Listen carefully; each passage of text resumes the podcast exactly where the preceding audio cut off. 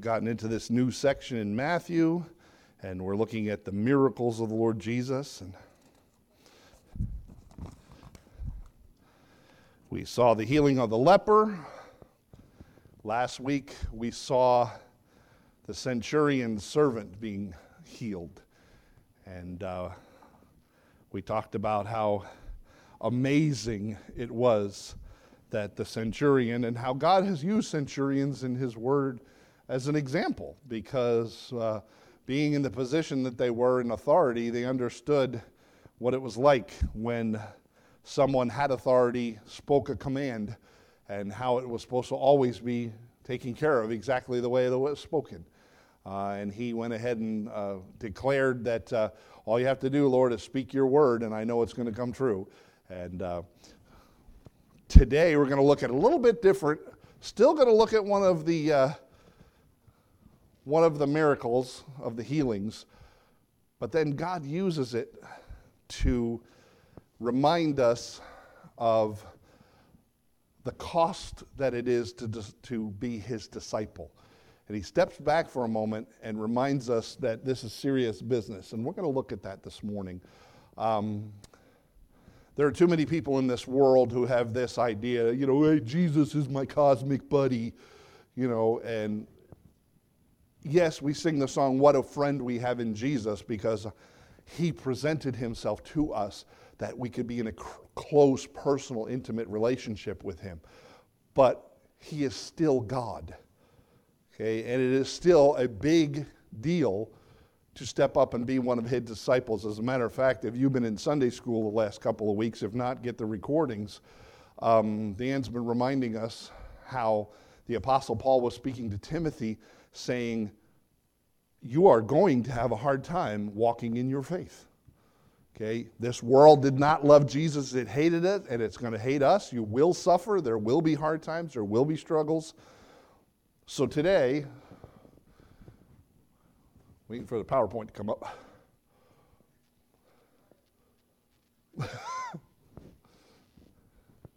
yada, yada, yada. Okay, we're talking about the cost of being a disciple. And Jesus lays out a few things here, a reminder that this is not a casual decision, that this is something to be taken very seriously. And we're going to look at this. So if you're with me in Matthew chapter 8, I want to go ahead and just read verses 14 through 22. And then we'll go back and pray and look at these different sections. So if you're with me, look at verse 14. And when Jesus was coming to Peter's house, he saw his wife's mother laid sick of a fever. And he touched her hand, and the fever left her, and she arose and ministered unto them. When the evening was come, they brought to him many that were possessed with devils, and he cast out the spirits with his word, and healed all that were sick, that it might be fulfilled what was spoken by Isaiah the prophet, saying, Himself took our infirmities and bear our sickness. Now, when Jesus saw the great multitude about him, he gave commandment to depart unto another unto the other side. And a certain scribe came and said unto him, Master, I will follow thee whithersoever thou goest. And Jesus said unto him, The foxes have holes, and the birds have uh, nests. Birds of the air have nests, but the Son of Man hath not where, he, uh, where to lay his head. And another of his disciples said unto him, Lord, suffer me first to go and bury my father. And Jesus said unto him, Follow me and let the dead bury the dead. Let's pray. Heavenly Father, I thank you. Lord, I thank you for your love for us. I thank you for your forgiveness and your mercy. I thank you for our Savior. Lord, I thank you that the Lord Jesus Christ came with the purpose of delivering us from the curse of sin. And Father, that He allowed us entrance into that proper relationship with you again which has amazing benefits. Lord, we have an eternity promised with you. Lord, we have everything we need to serve you. But Lord, at the same time, it's not something that is casually offered, it is a serious commitment. And so, Father, I just pray that uh, as we look at the, your word this morning, it would be a reminder uh, that it was never promised that it would be easy. Lord, that you want a commitment of life. And so, Lord, just pray you be with my mind. Father, we were just uh, sharing uh, in song, Lord, and it talked about the Spirit of God being our teacher. Lord, we stand up and we share the Word of God and the, all the truth that's there. But Lord, it is your Holy Spirit that touches each one of our hearts. And so, Father, I just pray that uh, you would lay upon each one of us what we need to hear this morning as we're looking to your Word. Father, thank you in Jesus' name. Amen.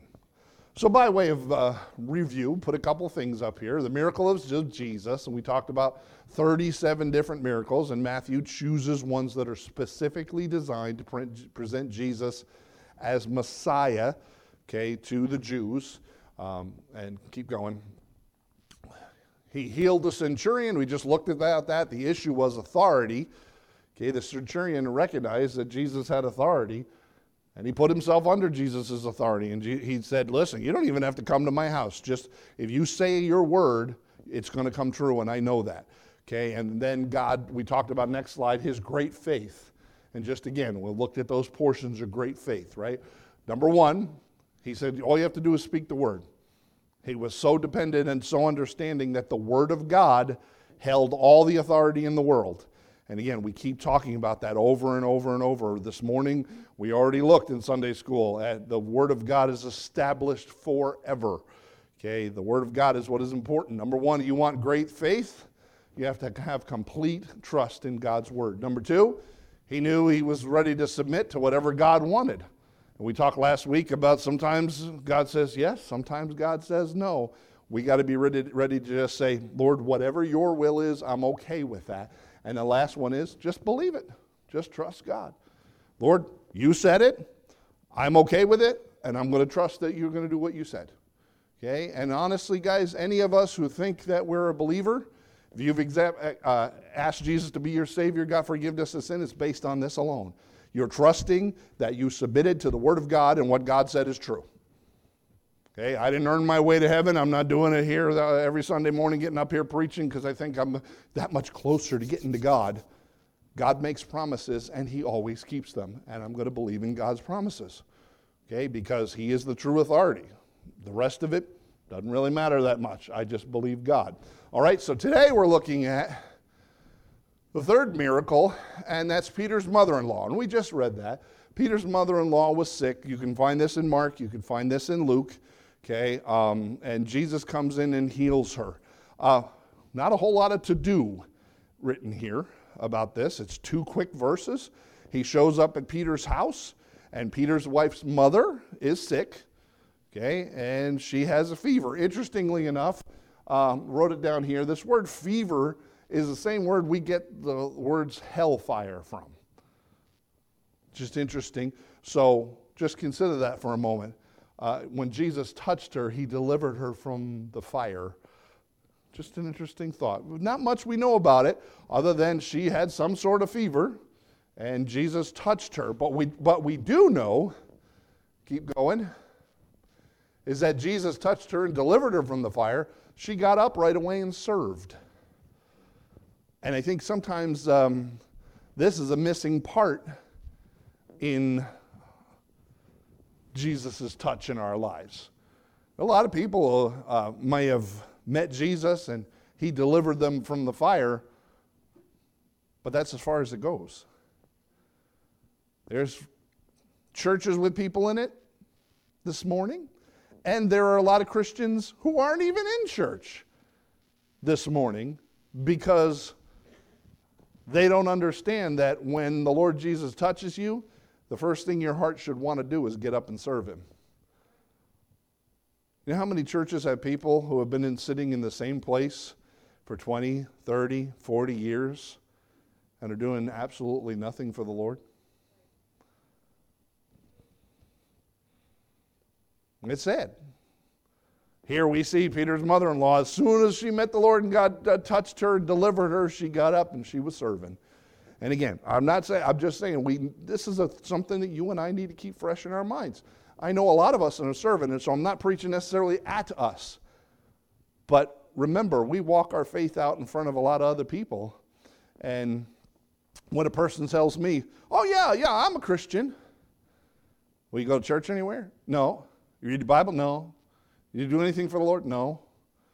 So basically, you're saying you're not going to hell and that's all about your life. Do you ever do anything for the Lord? Uh, uh, uh, well, I, uh, when I get in trouble, I pray. The natural response to being healed by Christ when he touched her was to get up immediately and serve. As a matter of fact, this word is the same Greek word that we get the word deacon from.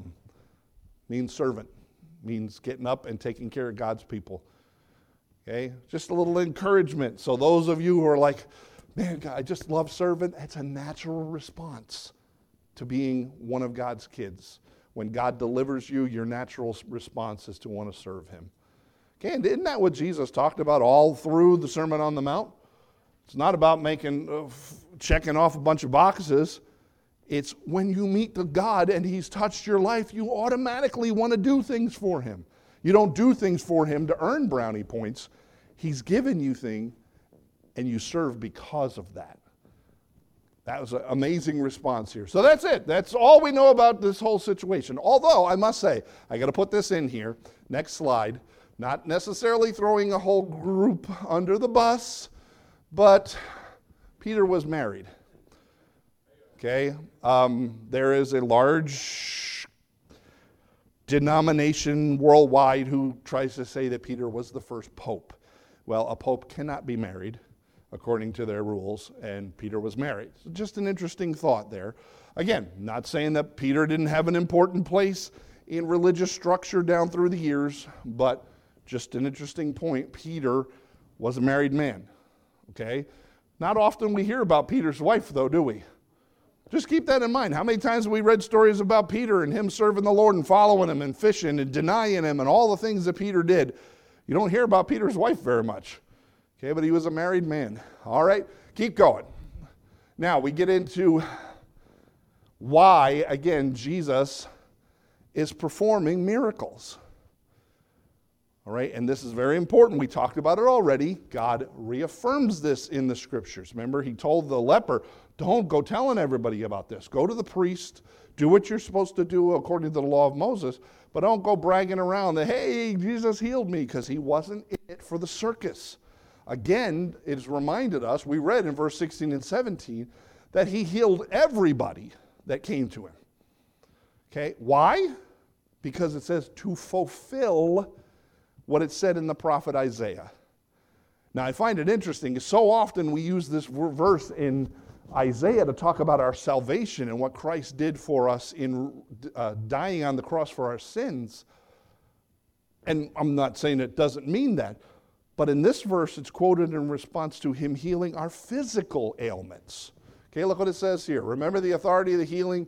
Um, what do you call it? He healed not all of them, but most of them were Jews. Why is God? Oh, put this clip in here. God can still heal. But in the Bible, healings were a message that God's people, that the deliverer had come. Can my God still heal? Absolutely.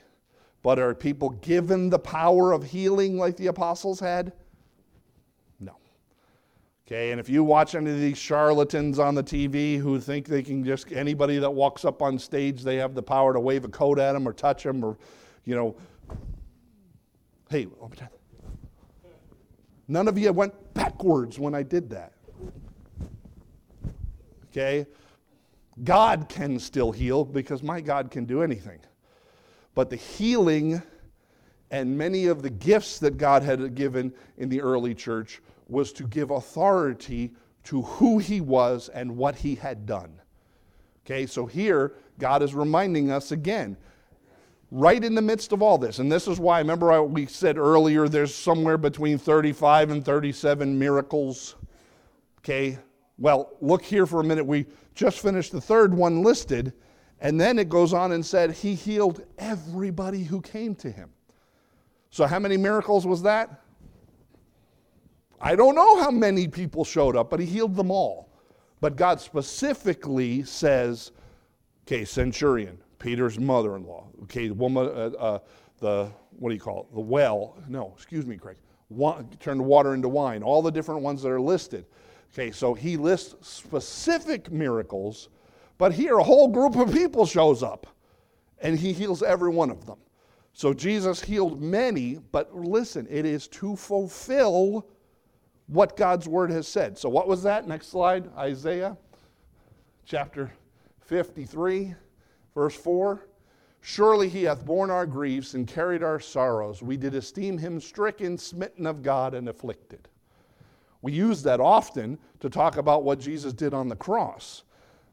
But Matthew here is quoting this to remind us that he was healing all of our weaknesses and our needs. And there are several other passages in the Old Testament that reminds us when Messiah comes, he is going to heal the multitudes.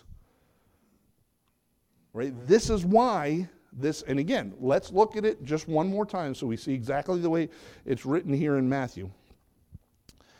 And when it was come, verse 16, and when even was come, they brought unto him many that were possessed with devils, and he cast out the spirits with his word, and healed all that were sick, that it might be fulfilled which was spoken by the prophet uh, Isaiah the prophet, saying, Himself took our infirmities and bare our sicknesses. So, all that Jesus was doing here in the healing was to confirm what God had said about Messiah in the Old Testament. Okay, Messiah would come, and this is what Messiah is going to do. All right? Remember, it is not about the wow factor. Okay? Unfortunately, that's exactly what people thought.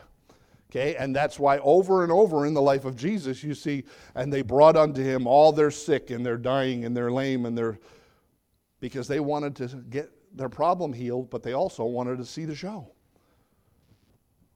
So, because of that, Jesus responds. Now, this is completely opposite of what,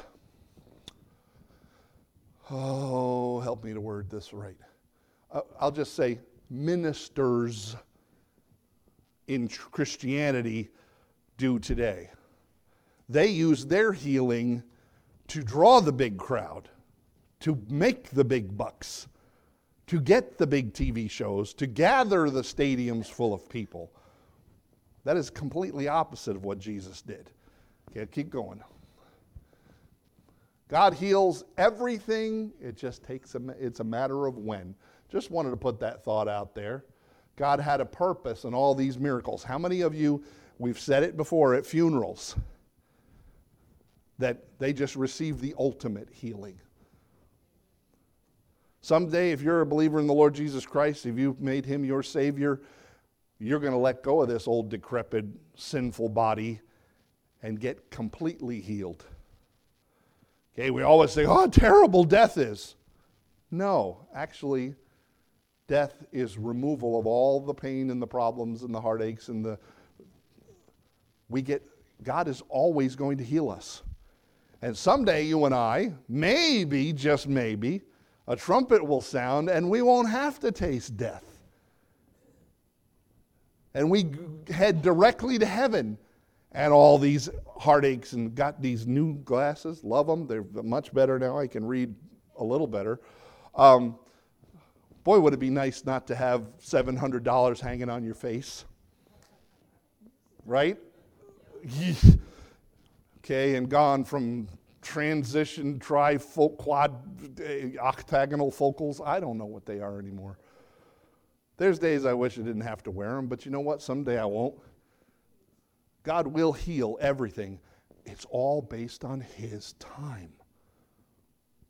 Okay? God can fix any problem anytime He wants to, but He does it specifically always for a purpose for His glory. Nothing that God does is haphazard, by chance, flippant. It is always designed for a purpose. And those who think, oh, just, you know, heal, heal, heal. No, every time Jesus did it, there was a specific purpose for it, and we see it here. He healed that it might be fulfilled. Everything was for a reason. Okay. The cost of being a disciple. In the midst of the miracles, Jesus responds to a large crowd that was gathering because of the show and the healings that were taking place. Jesus had two responses when the uh, circus came to town. Okay? Jesus would heal because it proved who he was. It fulfilled scripture. It reminded him that Messiah was here. But Jesus had a response to that. There were one of two responses. Here we go. Number one, when the multitudes would come to him, he would preach the word to the crowd. Okay? Every time Jesus had an opportunity and had an audience, he was preaching the word. Okay? Uh, Luke said, If any man come unto me and hate not, oh, excuse me, but he would preach the word to what? Thin the crowd. Now, think about that for a minute. Think about any of the, uh, we just saw a history Yet my wife and I last night were watching this thing we recorded about um, unique and mysterious empty buildings in America. Cheryl's nodding her head. And this one was about Oklahoma. Right in Tulsa, Oklahoma, there's a big giant building, completely empty. It used to be the headquarters of Oral Roberts. Okay, and all the uh, millions and millions and millions of dollars he raised in the name of faith. I'll say it that way and leave it alone. There have been many who have used miracles and things like that to gain popularity, to draw crowds, to get money. Jesus didn't do that. He preached to thin the crowds. If any man come unto me and hate not his father and his mother and his wife and his children and his brethren and his sister, yea, even his own life also, he cannot be my disciple. So many times Jesus offered statements like this, and people walked away. Because Jesus, now remember, the title of this morning's sermon is The Cost of Being My Disciple. All of a sudden, you get thousands of thousands of people following Jesus because of the amazing show that's being put on. And Jesus turns and says, If you're not willing to even consider your family cast aside to serve me, if you're not willing to sacrifice all of them, you're not willing to be my disciple. Keep going. Mark. And when he had called the people unto him with his disciples also, and said unto them, Whosoever will come after me, let him deny himself, take up his cross, and follow me. For whosoever shall save his life shall lose it, but whosoever shall lose his life for my sake and the gospel's the same shall save it. Sounds like what we just heard for two weeks in a row in Sunday school. There's a cost to serving. So when the multitudes came, Jesus said, Listen, unless you're willing to lose your life, you better be serious about this commitment. Don't just watch because, whoo, he healed another one. I like going behind this Jesus guy. It's a good show. And maybe I got a, oh, hangnail, Lord Jesus, you know, help me out here? Keep going. Mark 10. Then Jesus, beholding him, loved him and said unto him, so this is that rich young ruler, right? Said unto him, One thing thou lackest. Go thy way and sell whatsoever thou hast and give it to the poor, and thou shalt have treasure in heaven. Come, take up your cross and follow me. And he was sad at that saying and went away grieving, for he had great possessions. The rich young ruler had plenty of money, and Jesus said, You know what? Now, of course, Jesus could see right through the fella. Don't I wish I could sometimes? Jesus knew what would be the hardest sacrifice for the man. He said, You know what? You, you know, rich money, you got plenty of it? Sell all of it, give it to the poor, and then come follow me. And he was sad and left. What's amazing about this, Jesus didn't chase him. We use this all the time. How many of you ever had somebody you're talking to about the Lord and you share something with them and they're not ready and they walk away? Okay? Or you'll say something like, well, you know, you need to give up this sinful behavior in your, in your life. And they're like, I don't want to do that. And they walk away. And we say, wait, wait, wait, come back. Well, I wasn't really serious about that. Yeah, you're a sinner. I'm not a sinner. Okay, well, you don't really have to do that. You just have to say Jesus' name and you're all set.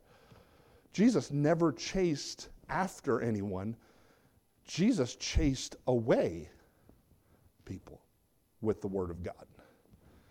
Now, again, uh, if you have not, go listen to Sunday school because God is confirming these two things together because Paul is saying to Timothy, just before Paul leaves this world, he says, Timothy, you will suffer.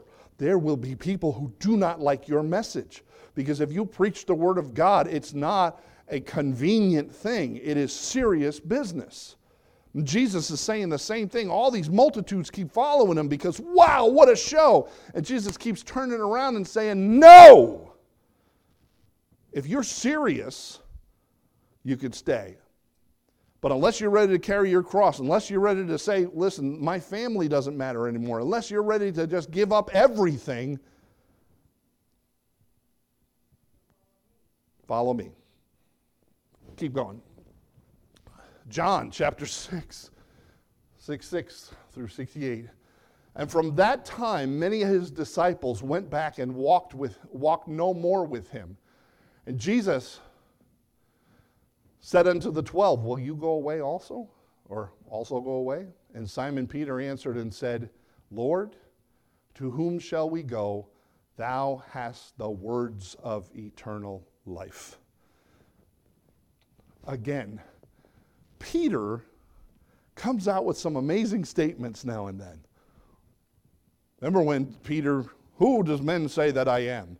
Oh, you know, you're Isaiah, you're a prophet, you're a good teacher. And Peter says, Thou art Christ, the Son of the living God. And we know that, you know, the Holy Spirit revealed that to him. Well, here, what a great passage.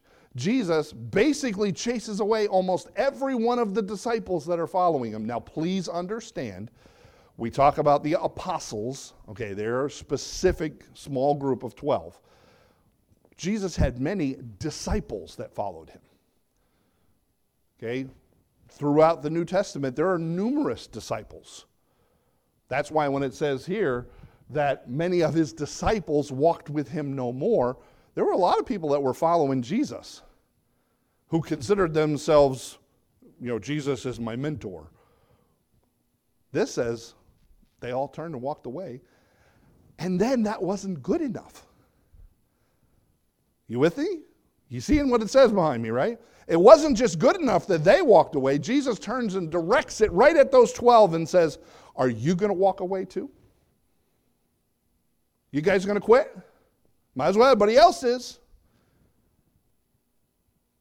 I want us to understand how deliberate Jesus was in focusing on his mission and focusing on an absolutely committed life. He wasn't in this for the easy, casual Christianity. He said, Take your cross up, follow me. Leave your family behind, follow me. Everything you own, follow me. And when they don't like it, they walked away. Jesus looks and says, They're gone. You, you, you heading? And then Peter says this amazing thing, and I love this. He doesn't say, But Jesus, you have all the healing. But Jesus, you are the Son of God. But Jesus, what does Peter say? He said, You have the words of eternal life. Over and over and over, Jesus goes back to this. There are ministries, including this church here. Guys, I, am thankful every day that we as a church family know what's important, and that is God's Word. There are a lot of other things churches can do, but the key and what Peter said listen, Lord, we got no place else to go because the Word of God is what is important, and you have His Word. That is the key. And that's, again, uh, listen, I, there are so many things. Pastor, I wore a tie today. When was the last time you guys saw me wear a tie? It's been a while, hasn't it? Right? Because, you know what? I wanted to really be extra spiritual today. So I put on this really skinny piece of cloth that hangs from my neck that makes me choke. It's actually just a very skinny bib. Um, because you knew that this thing makes me more spiritual, right? Okay. Uh, one of these days, I'll really get extra spiritual and put my suit coat on. Whoa. Yeah, when it gets cold, and if I'm cold, you guys are freezing, okay? I've got uh, winter blubber that I got. We try to do our best for the Lord, but it's not about what we wear. It's not about what colors we paint the building or what you know, music we sing. That's not necessarily true. But I mean, style of music. Doesn't matter if you decided to, you know, wear sneakers instead of dress shoes. What is important is the Word of God. And if we ever lose sight of that, we're in trouble.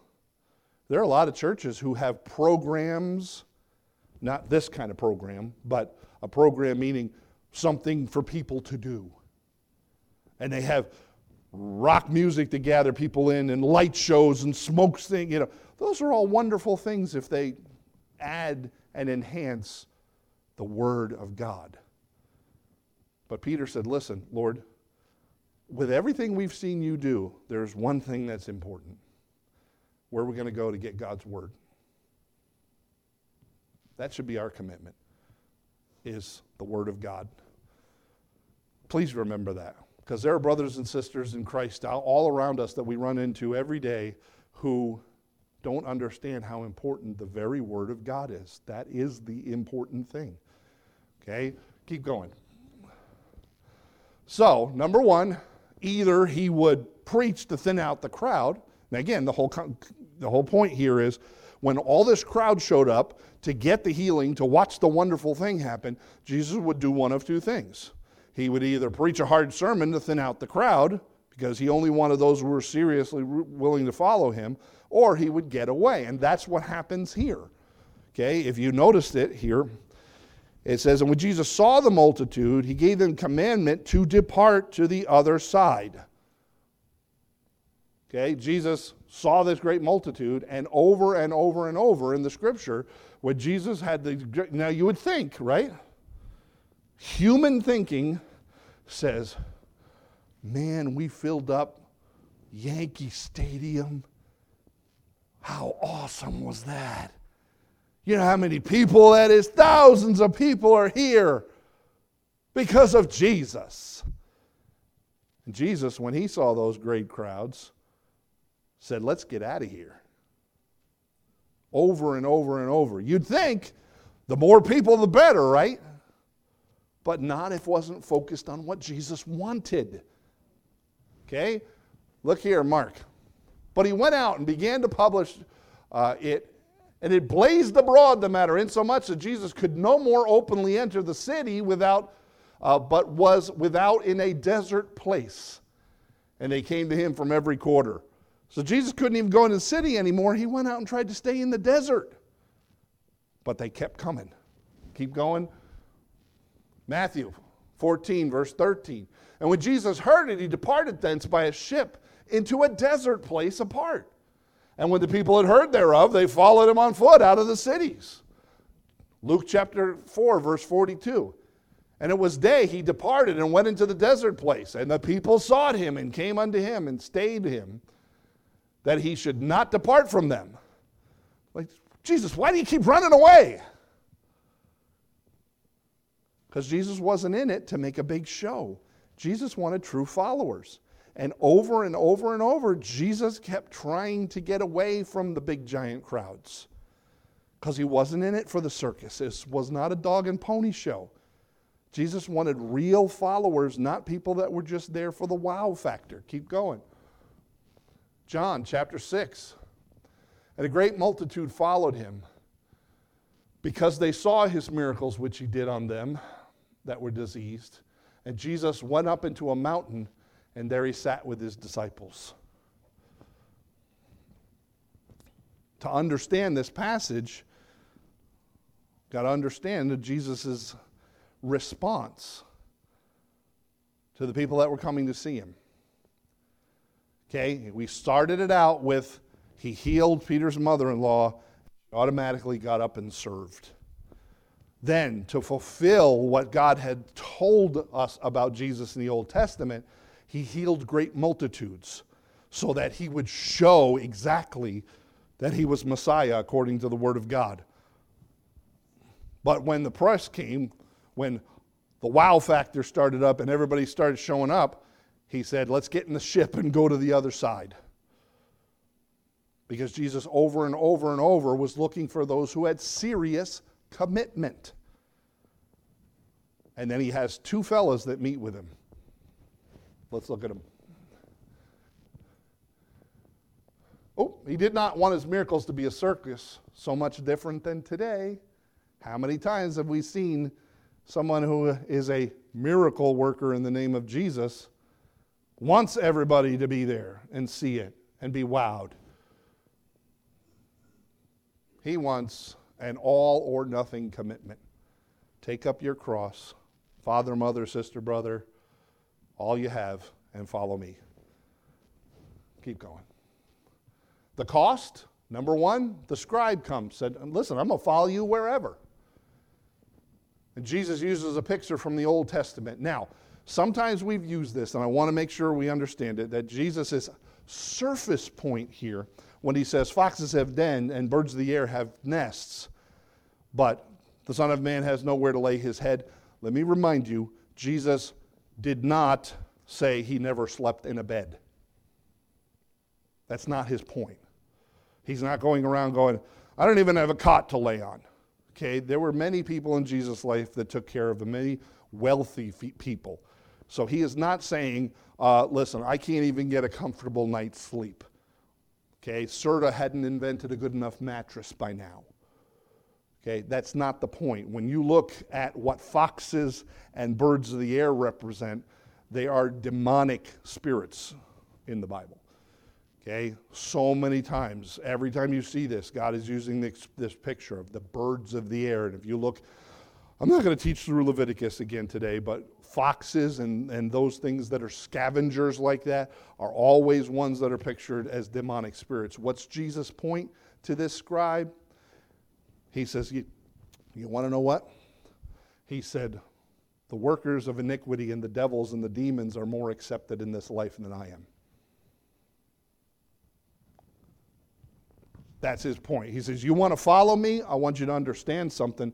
This world is more acceptant and more, look, man, if we don't see this today, where some of the most ungodly, abominable things are being done in this world today, and that's being accepted.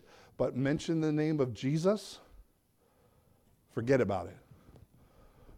Go to a school system and have absolutely ungodly things taught to the children. But if I go to ask if I can go in and host a Bible class, forget about it. Jesus' point here is the things of evil are accepted in this world more than God's way. Foxes have holes, birds of the air have their nests. They fit, they, they're accepted in this world, not me. And again, this goes back, guys. How many times Jesus said, They hated me, they're going to hate you. It's going to be a place where you're not accepted. So he's telling this scribe, not, Hey, listen, uh, if, if you uh, decide to follow me, you'll never have a bed to sleep in. That might be a truth that you can gather on the surface, but there's so much more to this passage. He's basically saying, if you follow me, understand that you are not going to be accepted in this world. This place is not designed to welcome someone who is living for the Lord. Okay, the flesh, this fallen creation, the devil himself and his workers of iniquity make it a hostile environment. That's his point. So, scribe, listen, you, you want to follow me everywhere you go, you under, better understand what a serious commitment that is. And again, not that I want to keep thumping on this, but boy, if you were here for the last two Sunday schools, Timothy is saying, uh, uh, Paul is saying this exact thing to Timothy. Timothy, it, you will suffer for the Lord because we're aliens. We don't belong here. Yeah, these workers of iniquity, this evil is accepted. They have dens, they have nests, but not someone who is following the Lord because this world's not my home. I'm just passing through. See how serious this is with Jesus? Now you would think this scribe, man, scribes were fundamental Bible believing, every single jot and tittle of the Word of God is important. Man, these guys were straight as an arrow. Their job was to copy the very Word of God and make sure absolutely no mistakes or anything were ever made. And Jesus That's good, but you better understand what you're stepping into. There's another guy that shows up. Oh, I did say that, didn't I? Didn't mean Jesus didn't never slept in a bed. Okay, the other disciple. He says, I'd love to follow you, Lord, but I need to bury my dad first. Now, culturally, just so you understand this, dad was not dead yet. Okay, and we can go through this. There are verses, I almost did it, but I figured uh, just talking about it, you can look it up yourself. Um, Hebrews, Jewish folks buried their people as quick as possible. Okay? It was something that was done within a few days at best. This is not something like we get nowadays where you know you take them to the uh, the undertaker and they can hold on to them for a couple of weeks and you plan a big funeral. These guys, they put the bodies in the ground very quickly. Okay, so we're not talking about dad was dead and I'm just waiting to for the preparation basically the understanding here is my dad is elderly. He's going to pass in a little while, but I need to hang around and wait for that to happen. Okay, you with me so far? Now, this is focused specifically on this area of death, but this is where we've said many times if you have a qualifier that says, Listen, Lord, I'll follow you once I, dot, dot, dot fill in the blank. I'll follow you once I graduate Bible college. I'll follow you once I get married.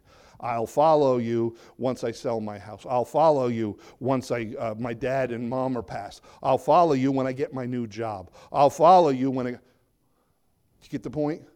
That's what this fellow's saying.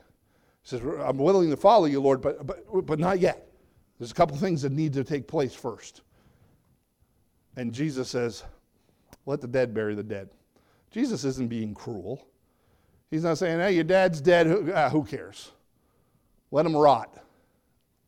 Jesus is basically saying, you can't have priorities that are more important than serving me. Do it right now. Because I guarantee you, folks, and I've had it in my own life, so I have experienced it if you put a qualifier on and say, say, I will serve God when dot, dot, dot, the devil is always going to allow you to have a dot, dot, dot. Well, Lord, yeah, right. I, am married, Lord, but now there's another issue. Uh, I'll follow you once this happens. And you get all that all set, and the devil throws another thing in there. I'll follow you when well, Lord, I got cancer. Uh, once, uh, once I get through the cancer treatment. Or, Lord, my finances are really bad. Once I. You see what Jesus is saying? This is a serious commitment. There should not, either you give up all and follow him, or you got a caveat. Jesus is saying, listen, it's all or nothing. Follow me or don't. Do, do or do not my Yoda voice. There's no try. It's either get in or get out. And that's what Jesus is trying to say. That's what this is. And this is, we're talking about the cost of discipleship. The cost of being one of Jesus' followers is what's standing in your way. Now, I know I'm preaching to the choir. It's a Sunday morning. I love our church. But we live in a world, and just maybe in your life, you're holding back because you're waiting for one thing to fall into place. What if that thing never falls into place? Are you going to go to heaven someday going, Lord, I would have done it except. And then we're out there witnessing and reaching out people, and we have brothers and sisters in the faith who we know that may be right in that same boat that are going, you know, I love the Lord, and, and, and, and it's great to have my sins forgiven, and I'm, I'm so thankful I'm going to heaven, but I, I just got so many other things going on right now.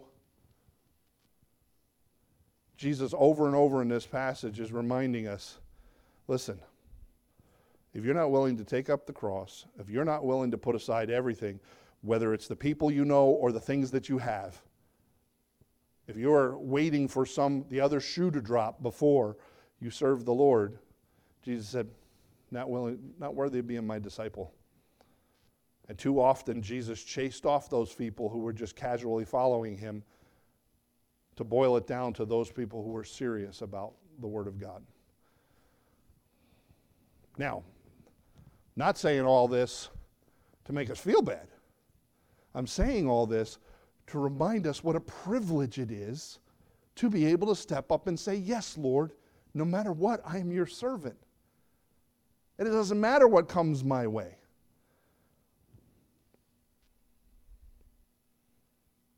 There was a point in my life with my wife, and uh, we had we were in a rough spot, real rough spot. It seemed like everything was going wrong, and we had two phrases. One was wherever we are, that's where we'll be. Meaning, I don't care if we're you know in the poorhouse or living on the street or whatever it is, wherever we are, that's where we'll be. And the other one was, is that all you got, Satan?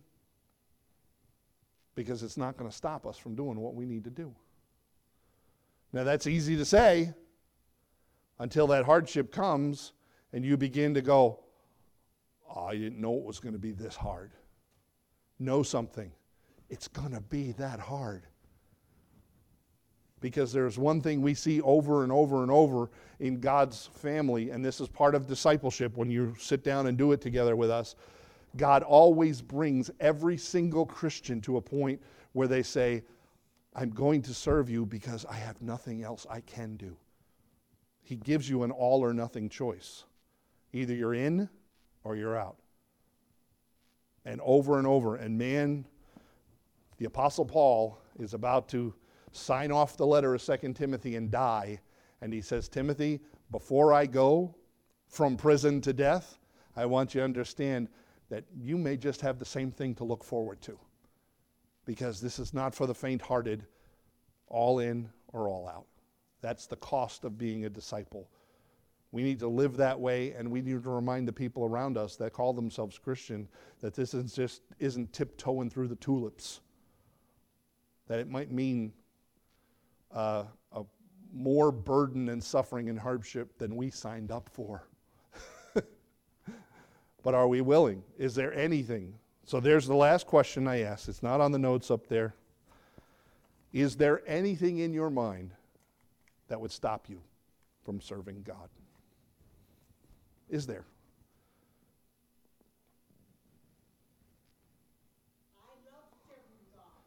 Amen. But I'll tell you one thing in I'm not going to stand here and say, "Oh, Craig is so holy." There have been times I've looked up at the ceiling and gone, Lord, why? Lord, seriously? But when it comes down to it, you have to say, But you're right, Lord. Nope, that's not enough to make me stop. I pondered it. But when you really understand all that God has done for us and all the promises we have and what this life is meant for, you go, you know what? Is that all you got? Because it's not going to stop us. We're going to serve no matter what. Let's pray. Father, I thank you for your word. And Lord, I don't want this to seem like a, a knock on wood moment that we talk about sometimes that, you know, well, you know, we'll serve no matter what. Lord, that may be making a statement that we will never comprehend what that truly means. Lord, I know down through our history there have been so many good, solid believers who have given their life, not just in a mission field, literally were murdered, martyred for their faith. And Lord, we don't necessarily have that here in America right now, but there are places all over this world where Christians are killed by the thousands weekly because of their stand for God. And Lord, we sometimes get kind of cushy here in America because we're allowed to share our faith and live our religious system